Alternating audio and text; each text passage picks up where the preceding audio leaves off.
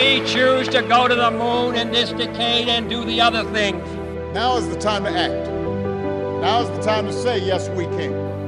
Welkom bij de podcast waarin wordt gesproken over transformaties.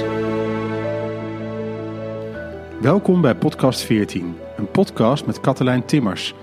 Met Katelijn voer ik een gesprek over meervoudig en waardegericht kijken naar dagelijkse uitdagingen. Concrete aanleidingen zijn de digitale apps in relatie tot corona, de kant van privacy en eigenlijk de eenzijdige belichting van het thema. Eenzijdig vanuit gezondheid. Als praktisch filosoof deelt Katelijn haar inzichten en propageert dat we een bredere dialoog moeten voeren vanuit waarde. Ik vraag mij af waarom we de discussie niet breder voeren, gewoon omdat we al zoveel van onze deugd hebben uitbesteed. Katelijn laat zien hoe resultaatgericht het oplossen van de problematiek van corona momenteel wordt aangepakt. Van A naar B, oplossen. De vraag is echter of je het wel zo resultaatgericht moet bekijken. En Katelijn propageert daarom een meer betekenisvollere benadering. Een breder debat zonder een eenduidig gelijk te willen hebben. Elke keuze heeft zo zijn keerzijde. Al snel gaan we de diepte in en gaat het over ethische dilemma's en hoe je dat meervoudig en waardegericht kan benaderen. Een waardeverbredend gesprek waarbij je ook als luisteraar waarschijnlijk wordt meegevoerd in meerdere keuzes die je kan maken. Katelijn, wat fijn dat je er bent. En uh, dat is echt al een paar weken geleden dat ik uh, oproep deed. Wie, wil, wie zit er thuis en willen met me praten? En, uh, en plotsklaps kreeg ik een berichtje van je. Van uh, doe je mee? Nou. Ja, graag. Ja, superleuk. En, en, en het grappige is dat je ook meteen de verwijzing maakte naar mijn dochter Katelijn en hoe het daarmee is. Want dat is ongeveer het moment dat wij met elkaar uh, veel hebben gewerkt. Uh, en, dat is, en dat kunnen we dus exact afmeten. Dat is gewoon zestien jaar geleden. Ja, dat kan me nog herinneren dat zij geboren werd. En dat je zei, ze heet Katelijn. Nou, dat is natuurlijk bijzonder. Want zo, zo vaak hoor je die naam ook weer niet, hè? Nee, nee, zo is het ook. Zo ja. is het ook. Uh, vertel eens even, waar hang je zestien jaar later uit? Wat ja, doe je? zestien jaar later, ja, dat klinkt, dat is dan al echt lang, hè? Uh, ja.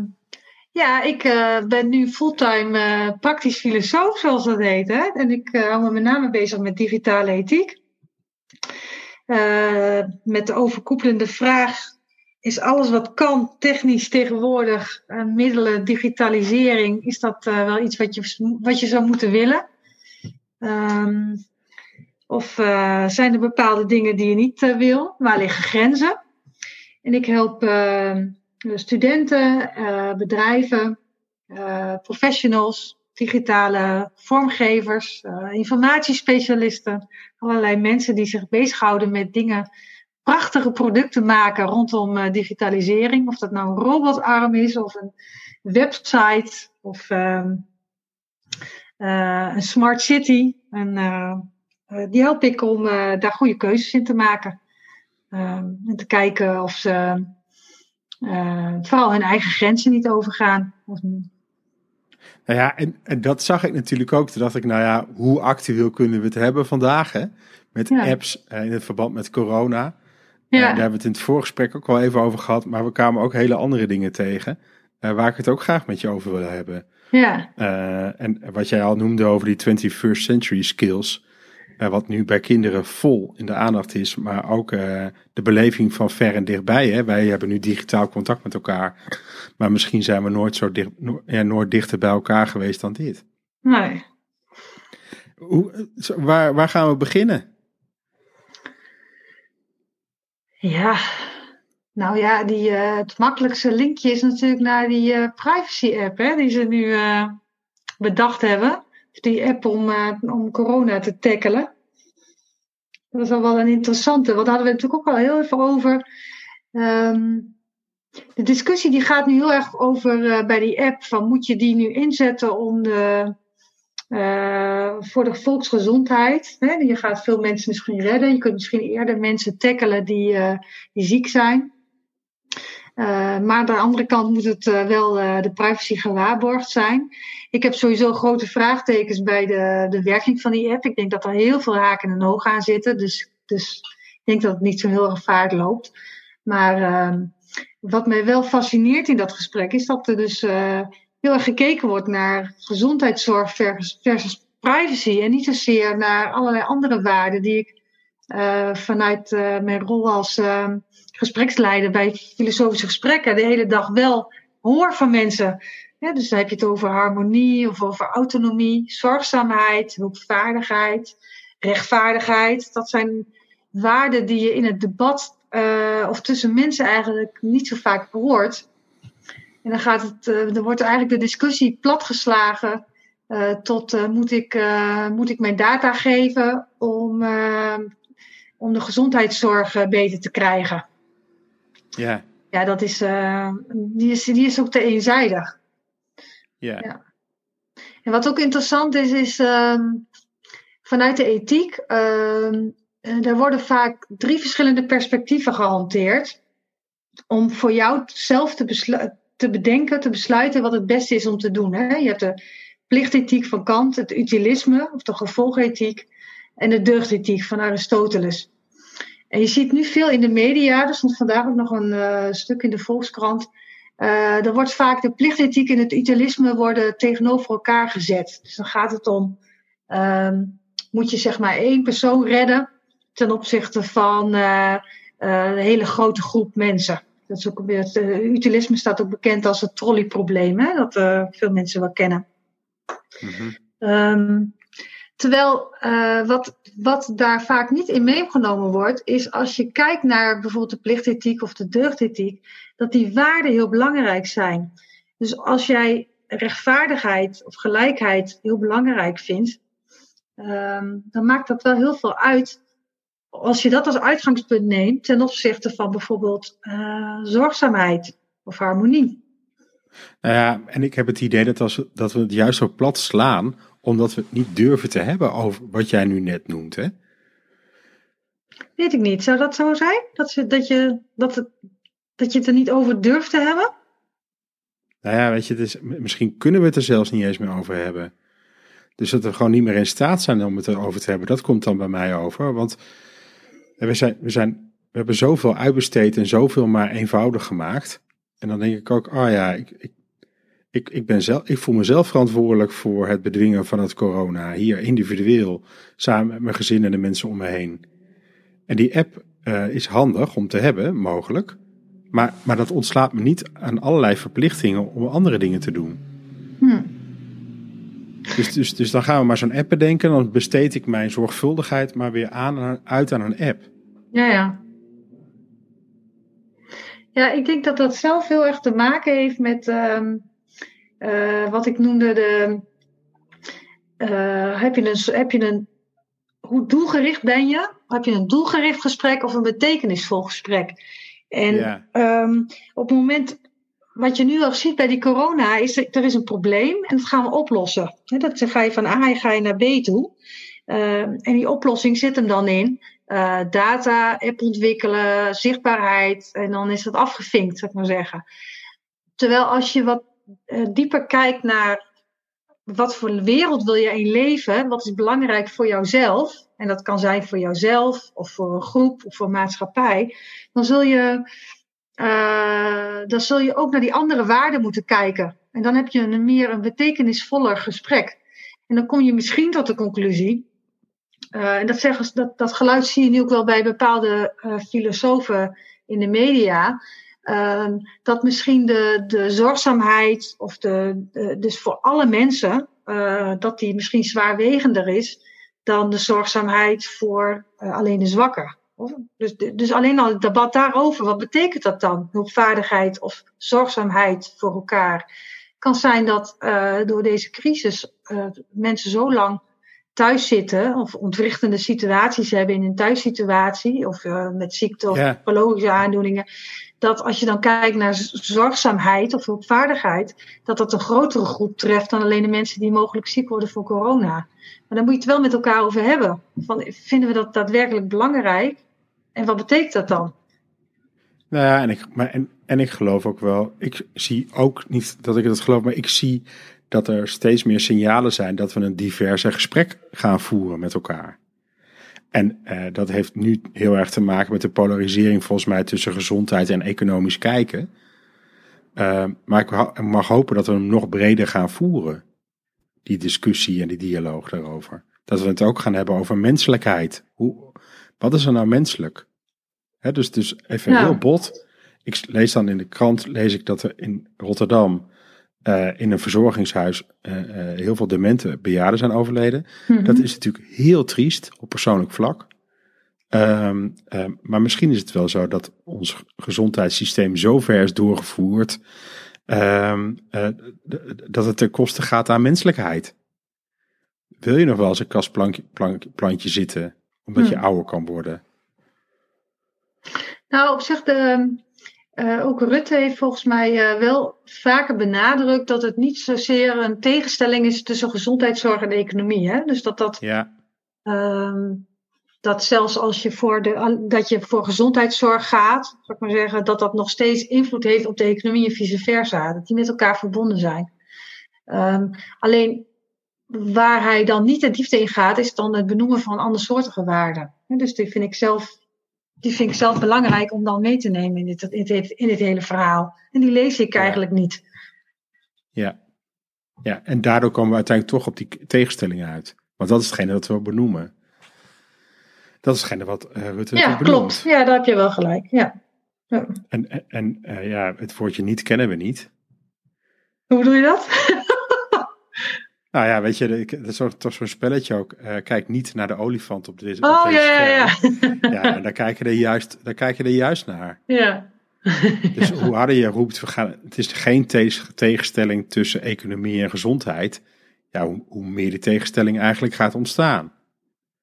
En mensen vragen er ook naar mij, aan mij van ja, wat vind jij daar dan economisch van? En dan denk ik ja, pff, uh, oh, maar waarom moet ik daar dan een mening over hebben? Ik ga het ja. nog uit de weg. Ja,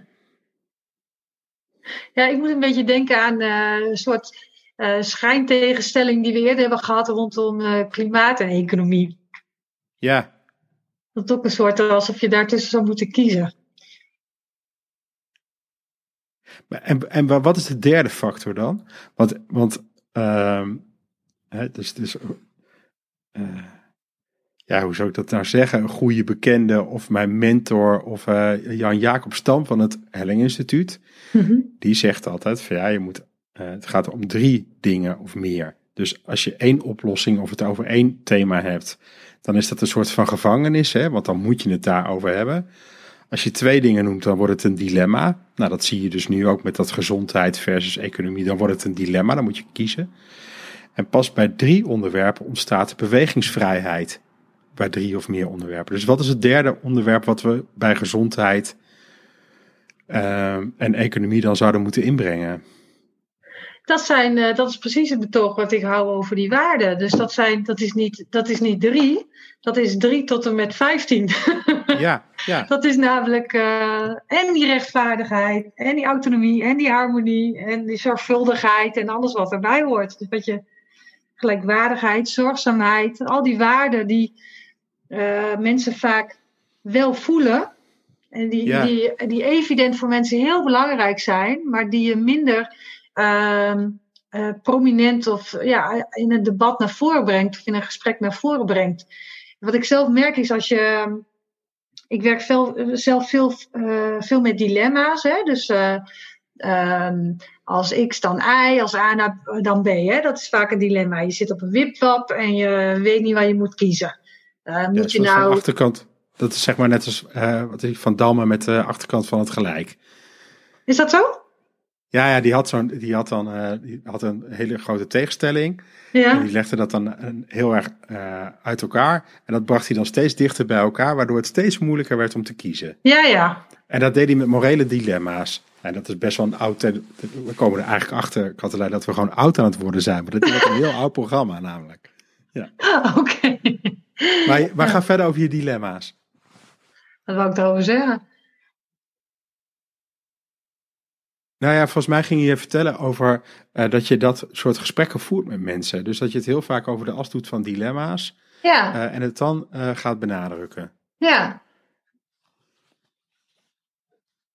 Nou, um, ik denk dat ik wat ik daarover wilde zeggen is dat als je Uh, als je dat soort situaties als een dilemma formuleert, hè, van die, uh, uh, je zit ja. op die wip, wat moet je nou het een doen, moet je nou het andere doen, wat is nou het beste om te doen? Dus je hebt daar een schuring en je gaat dat afpellen, dan kom je tot, uh, tot de kern waarom iemand iets wil doen, hè, wat belangrijk voor, voor iemand is, en dan kom je tot die waarde.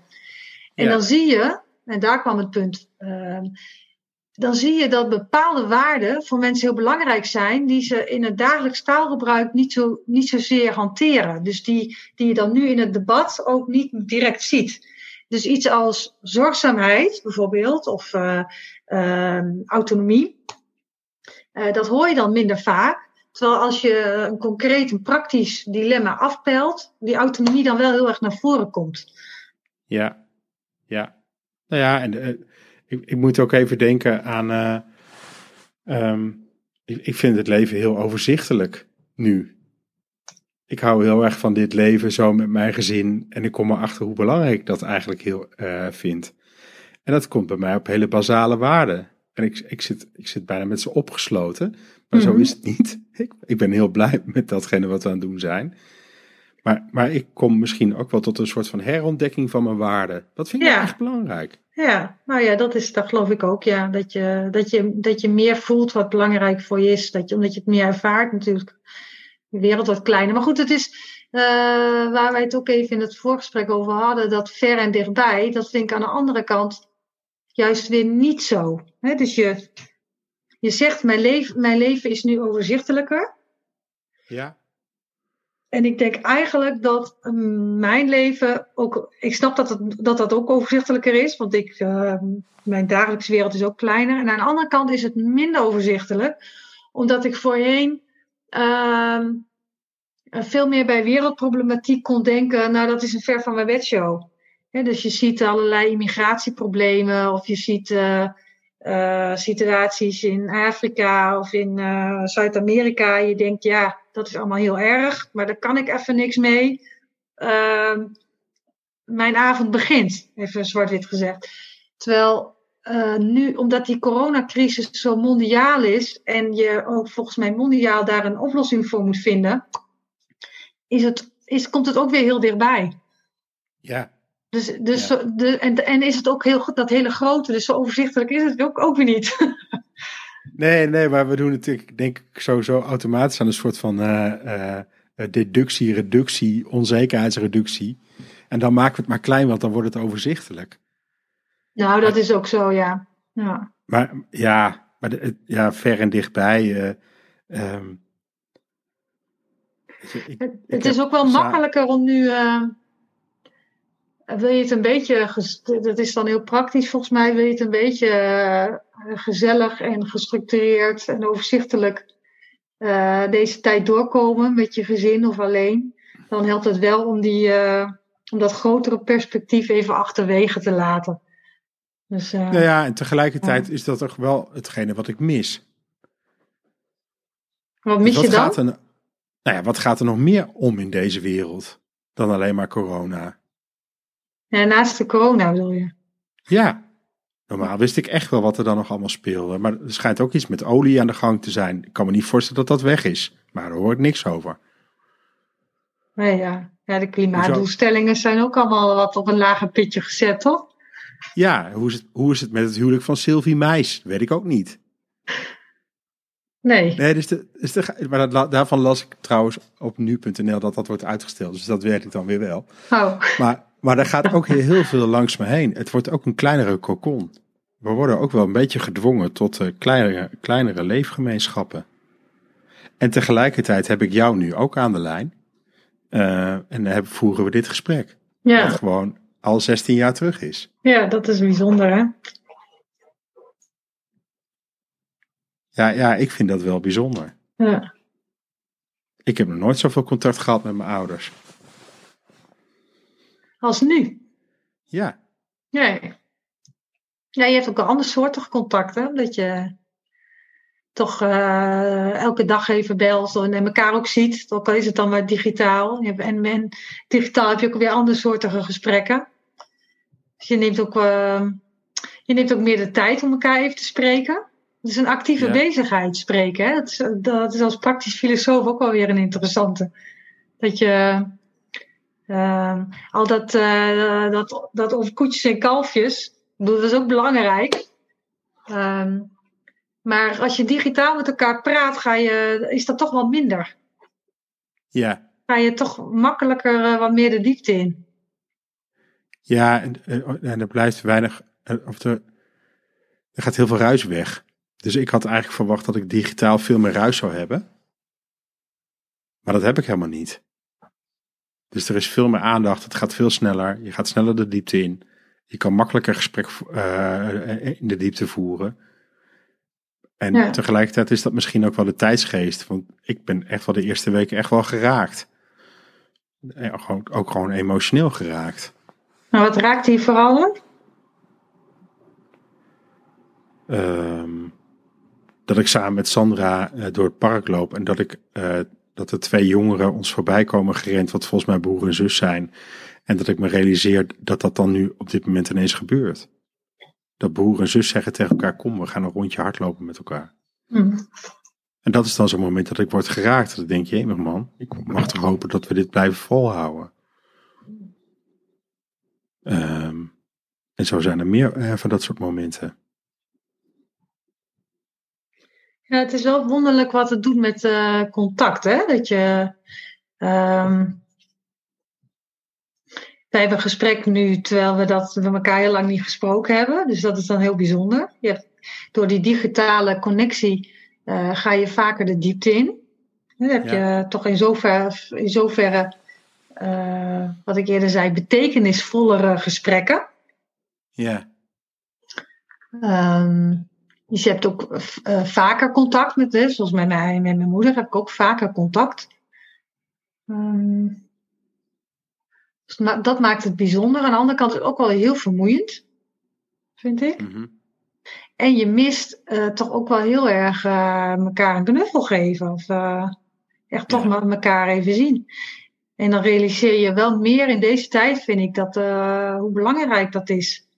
Dat is wat, uh, wat jij zegt van wat heeft me geraakt. Dus, da, daar zat ik zelf ook over na te denken. Van ja, uh, wanneer kan ik mijn zus nog weer een knuffel geven? Ja. ja. Ik kan haar nu videobellen. En, dus je kunt in zoverre op de hoogte zijn. Maar het is heel raar. Dat is echt iets wat, je, wat normaal als vanzelfsprekendheid is. Hè? Nou ja, een goede vriend van mij, zijn schoonmoeder, is overleden aan corona. Hoe doe je dat dan? Weet je, normaal, ik had hem zo graag even vastgepakt gewoon. Ja. Maar dat kan niet. Dat doe je nu niet. En dan denk ik ook, moet ik nou onconventioneel zijn en hem gewoon vastpakken? Flikker dan maar op. Maar ja, dat, en, en dat hebben we van de ene op de andere dag hebben we dat met elkaar besloten, dat we dat niet meer doen.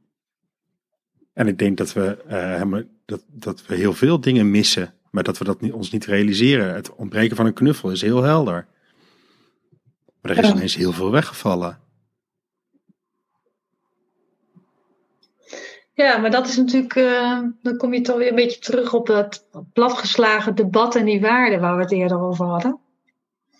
En misschien uh, dat nu ook wel meer de tijd rijp is om breder dat debat te voeren. Omdat mensen dus uh, nu ervaren wat belangrijk voor hen is. En wat ze dus mee willen wegen in hun afwegingen. Uh, naar maatregelen. En dus ja. waar het in de, in de eerste week met, ging over uh, gezondheidszorg. En dan gaat de kosten, nou, en dan heb je een aantal maatregelen. Misschien dat mensen nu meer gaan ervaren van ik mis dit heel erg. Of dit is fundamenteel belangrijk voor mij. En daarom wil ik liever dat dit nog wel kan of dat niet kan. Of nou, dat je daarin opschuift. Ja. ja. Denk ja, je dat dat, dat, uh, dat dat zo werkt? Denk je er nu anders over dan uh, drie weken geleden? Waarover? Over dat we andere dingen... Over de, over de maatregelen. En de consequenties. Nou, ik merk wel dat ik aan het verbreden ben. Hoe bedoel je dat? Nou, dat verbreden ben in de zin van... joh, weet je, ik vind het prima om even stil te gaan zitten... en even helemaal niks te doen. Hè? Dat was mijn eerste reactie. Uh, ik vond het ontzettend boeiend wat er allemaal gebeurt, omdat het zo onder druk komt te staan en zoveel crisis is dat ineens alles vloeibaar is, dat er van alles kan. Hè? Dus ik heb er ook gewoon professioneel naar zitten kijken en denk ik, maar dit is interessant. Maar, maar zoals ik nu het thema hoor, um, gaat er heel veel aandacht uit naar de gezondheid. En, en, um, en, en ja, hebben we zorghelden en is dat goed dat we dat allemaal doen? Um, maar ja, als ik er zo over nadenk, ik ben een beetje als een kerel nu aan het nadenken en aan het praten tegelijkertijd. Maar ik denk wel dat we de goede maatregelen hebben genomen. Nou, ik vond het interessant dat uh, helemaal in het begin uh, was natuurlijk uh, de regering, het R I V M, die hadden bedacht dat het een slecht idee zou zijn om de scholen te sluiten. Um, ja. Dat gaven ze ook aan, omdat uh, ze dachten, we moeten dit, dit gaat nog een tijdje duren en dat gaat een grote uh, weerslag hebben op uh, ons als mensen. In zoverre hadden zij volgens mij al wel meer de, dat, de breedte van wat belangrijk voor ons is, hadden zij al breder gezien. En onder maatschappelijke druk, omdat mensen toch een beetje van, nou, dan moeten andere landen doen het ook en uh, het gevaar is er en uh, dan moeten we maar allemaal uh, iedereen thuis blijven. Hebben ze, hebben ze die maatregel genomen. En eigenlijk zie je nu uh, wat de gevolgen daarvan zijn. Nou ja, maar, maar het werd opengehouden zodat mensen konden doorwerken. Hoe doe je dat? En dat vind, nou ja, dus, dus schijnbaar zijn onze scholen, kijken we daarna als onze nationale kinderopvang. En instituten waarbij we uh, kinderen onderbrengen, zodat wij ook kunnen werken. Er was maar één reden om het open te houden. En dat is namelijk dat we economisch nog verder kunnen. Is dat zo? Ja, ja, zo heb ik het beleefd. Oh, zo heb ik het niet beleefd. hoe, wat, hoe heb jij ernaar gekeken dan? Dat ze denken, oh, we moeten het zo lang uh, open houden, want die kinderen die moeten ook. Dat is, dat is ook al interessant, hè? Dat wij op een andere manier naar de werkelijkheid kijken. Dus, uh, ja. Kijk jij kijk, ja, wellicht zelf met een economische bril. Ja, dat zou kunnen. Nou ja, en, nou ja, misschien kijk ik ook wel naar met de hoop um, dat we anders met ons onderwijssysteem omgaan.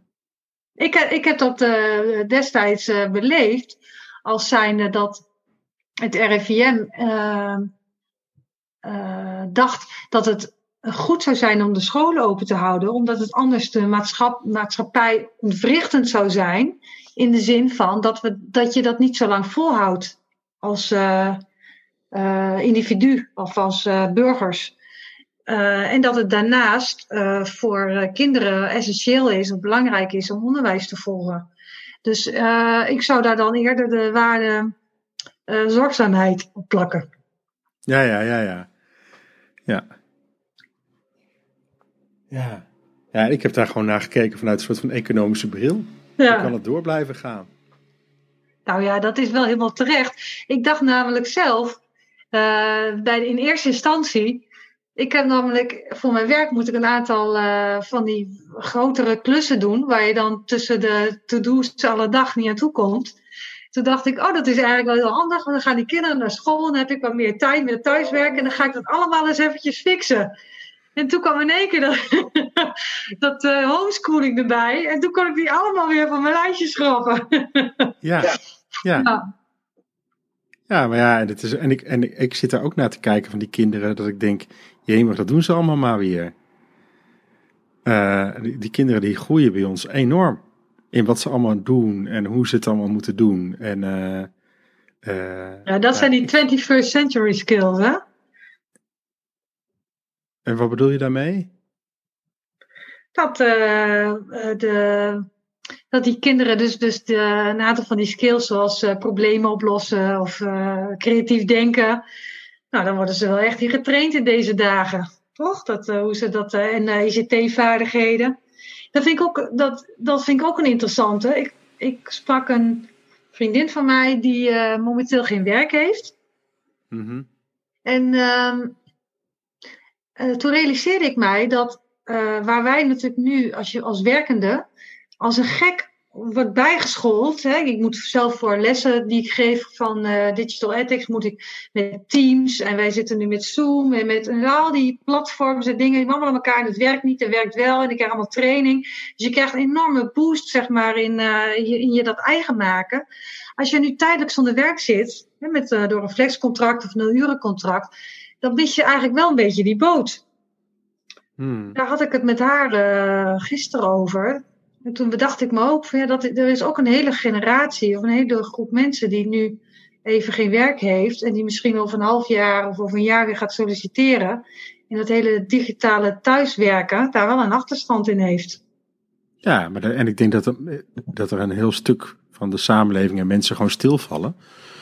En dat gaat ook over betekenisvol zijn. Dus ben je betekenisvol ook uh, voor de samenleving en ook voor je... En werk is dan wel in t, uh, essentieel om jezelf ook betekenisvol te voelen. Ja. En dat valt ook al weg. Dus, dus, ja, buiten, dus ik maak me daar zorgen over dat er ook een deel van deze samenleving gewoon helemaal stil is gevallen. Maar daarom is dit een ideale gelegenheid om het basisinkomen in te voeren. Ja, ja, ja, maar dat is dus... Ja, maar dat... Iedereen begint... Ja, maar sommige mensen... Ik vind het zo leuk dat sommige mensen hebben stokpaardjes. En die gaan ze alleen maar harder roepen.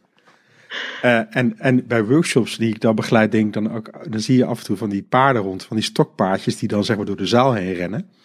Nou, en die, nu zie je stokpaardjes door deze samenleving heen rennen.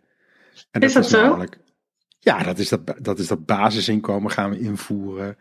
En, uh, en we schaffen het vliegen af. En uh, nou, allemaal van dat soort uh, radicale dingen. Ja. Maar, en, want je, je, je ziet dat en wat vind je daarvan? Nou, vind ik ontzettend interessant. Dus ik vind, wat ik interessant vind, is dat we dus allerlei dingen hebben bedacht. En, en in het oude systeem, uh, in de pre-coronatijdperk kon dat allemaal niet. En, uh, en, en nu uh, kan het, uh, gaan mensen kijken en proefballons oplaten of het weer wel kan. Kijk alleen maar naar digitaal werken. Hoeveel ja. bedrijven zeiden niet, je mag digitaal werken. En tegelijkertijd in een onderzin zeiden ze wel, maar de voorkeur gaat toch uit naar niet. Ja. Nou ja, uh, nu werken we met z'n allen digitaal. En waarom zijn we niet, toen niet overgegaan naar digitaal? Omdat er gewoon een hele uh, ja, de leeftijdsgroep is die gewoon dan afhaakt. Nou, dat gebeurt nu ook. Ik heb het idee dat er gewoon ook mensen zijn die zeggen... ja, maar ik ben niet van digitaal werken, dus ik hou hier op. Dat heb ik van dichtbij meegemaakt. Maar denk je dat dat de reden is? Dat, je, dat ze anders afhaken? Nou, dat mensen zich afvragen of ze nog de investering gaan doen om dit te leren. Ja? Hm. Maar dat heeft het wel versneld. Ik, ja, ja. Dus maar, maar kijk, dus ik weet niet waarom zou je, waarom zou je dus digitaal werken niet toestaan binnen een bedrijf?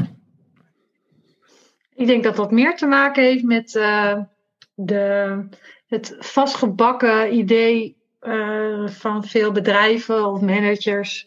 Uh, dat als je mensen in de buurt hebt, dat je beter kan uh, sturen of kan samenwerken. Of uh, uh, resultaatgerichter kunt zijn. Dus dat heeft heel erg met een uh, basiswaarde vertrouwen te maken, zou ik maar zeggen. Ja. En nu, uh, nu moet je mensen wel dat vertrouwen geven, omdat er geen andere mogelijkheid is.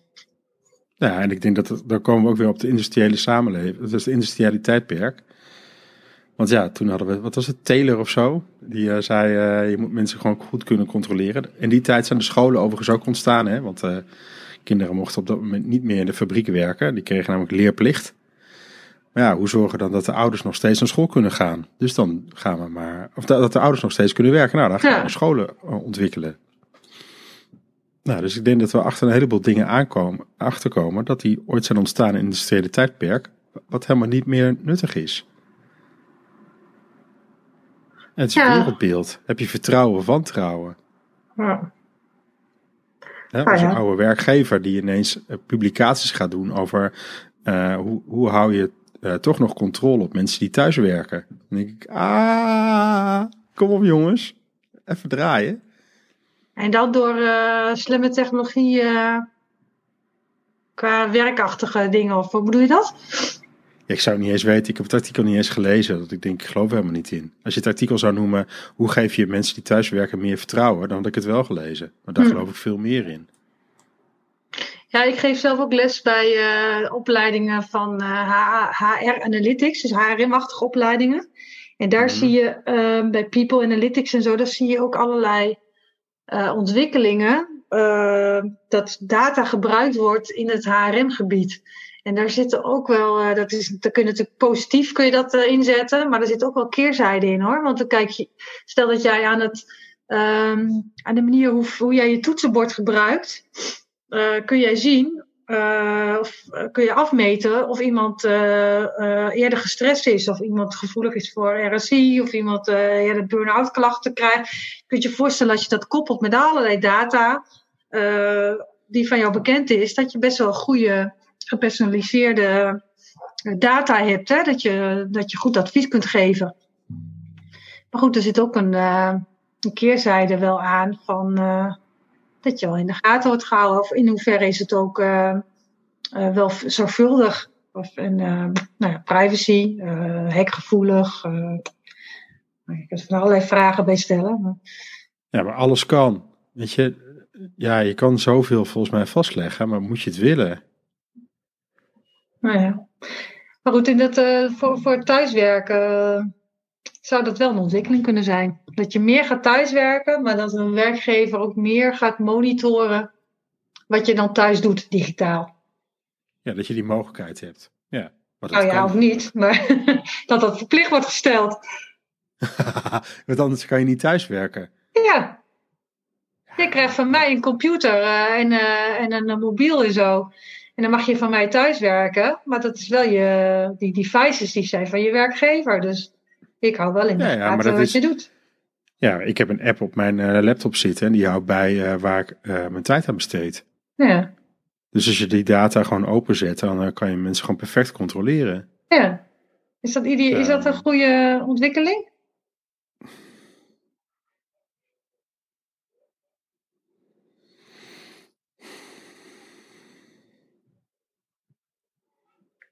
Ik weet het niet. Nou ja, weet ik wel. Ik, mijn, mijn, mijn, mijn reactie is nee. Ik vind dat een slechte ontwikkeling. Ik vind dat een slechte ontwikkeling. Ik zou liever zeggen dat je dat er wel opzet, waardoor je mensen bewust maakt waar ze hun tijd aan besteden. Maar misschien moet je wel kunnen aangeven dat je om vijf uur zegt, hé, hey, is er geen tijd om te gaan stoppen?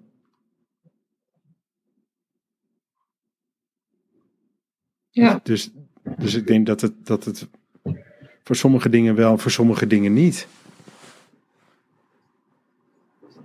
Ja, daar kun je dus nu een heel interessant filosofisch gesprek over voeren. Hè? Sommige dingen wel en sommige dingen niet. Ja, dan wordt het interessant.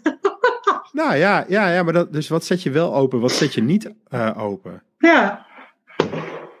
Dus ja, weet je, als werkgever uh, ben je erbij gebaat dat je mensen gaat aanraken en een pop-up scherm krijgt van jongens om vijf uur. Uh, moet je stoppen met werken. Ik weet de R S I-app die ik toen nog had. Ja, die heb ik ook ooit die je, gehad. Die kon je gewoon die kon je wegklikken. Ja. Ja, dan word je, dan word je op een gegeven moment ook chagrijnig van. Dan kreeg je verplicht oefeningen. Ja, ja, ook dat. En daar, en, maar dan kreeg je ook nog eens een keer dat je, kon je zeg maar kiezen dat je hem vijf keer kon wegklikken, maar de zesde keer echt niet meer. Maar dan kon je zelfs ook nog uitzetten. Dus ja. Ja. Dus dat is heel moeilijk. Um, Maar ik denk dat je daar met elkaar het gesprek over moet voeren. Over hoe doen we dat dan? En is er dan ruimte daarvoor om dat gesprek te voeren? Ja. Mooi. Laatste vraag. Waar ben jij in de afgelopen weken achtergekomen? Oh jee. Nou ja, we hebben natuurlijk al een aantal dingen geraakt. Dus dat... Dat zijn de dingen natuurlijk waar ik achter ben gekomen. Um,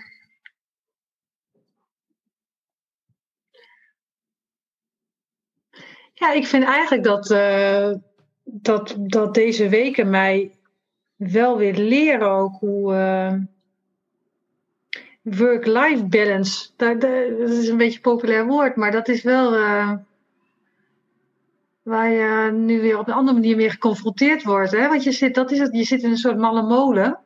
En daar, uh, daar loop je de hele dag in, uh, in rond.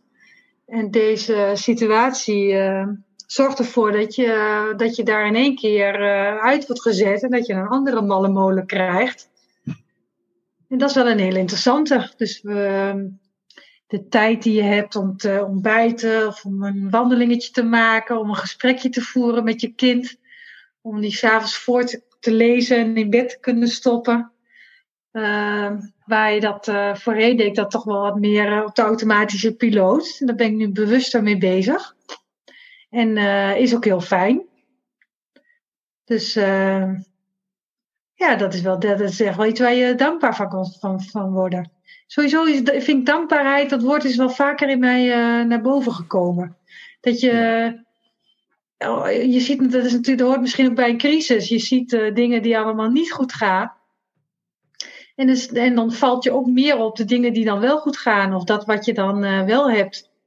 En uh, je zult mij dus ook niet zo snel horen zeggen dat ik het heel zwaar heb of zo. Of dat het allemaal heel erg moeilijk is. Omdat ik me nog meer realiseer dat wij hier in Nederland wonen. Waar we het allemaal supergoed geregeld hebben. En een supergoed zorgsysteem hebben. Dat ik daarnaast ook nog eens een hele fijne baan heb en niet die onzekerheid heb, een fijn gezin heb, uh, een prima huis heb, bij een bos woon. Nou ja, de, ja dus de zorgen die ik heb, die, uh, die zijn zeer overzichtelijk. Het is een dankbaar leven. Ja. Eigenlijk wel, ja. En, ja. En dan ook nog een partner hebben die dan even helpt om ook nog uh, dit technisch mogelijk te maken. Ook dat nog eens. En naast dat hij zo technisch gekwalificeerd is, is het ook nog een enorme leukert. En een knappert. Nou. Dat, dat heb ik gewoon allemaal in één setje te pakken. Ja, ik heb het gezien. Ik heb het gezien. Ja. ja. Dus uh, dat wilde ik al zeggen, wat een lekker ding. Hey, maar ik wil je heel erg bedanken voor dit gesprek. Jij ook bedankt, en, het was uh, hartstikke leuk. En, ja, en, en ik heb niet het idee dat ik je pas over zestien jaar weer ga spreken. Dat wordt uh, sneller. Nee, dat moeten we zeker eerder doen. Ja, en dan met of zonder knuffel. Ja, ja, ja, ja, ja, ja. Ja, nou bij deze met. Oké, okay. Dankjewel. Doei. Hoi, hoi. Dank voor het luisteren naar deze aflevering. Wil je geen aflevering missen? Abonneer je dan. Via w w w punt overtransformaties punt n l kan je je inschrijven voor de podcast alert. Bij nieuwe afleveringen krijg je dan een bericht. Daarnaast zullen we via de podcast alert aanvullende content verspreiden. Nogmaals dank voor het luisteren en tot de volgende aflevering.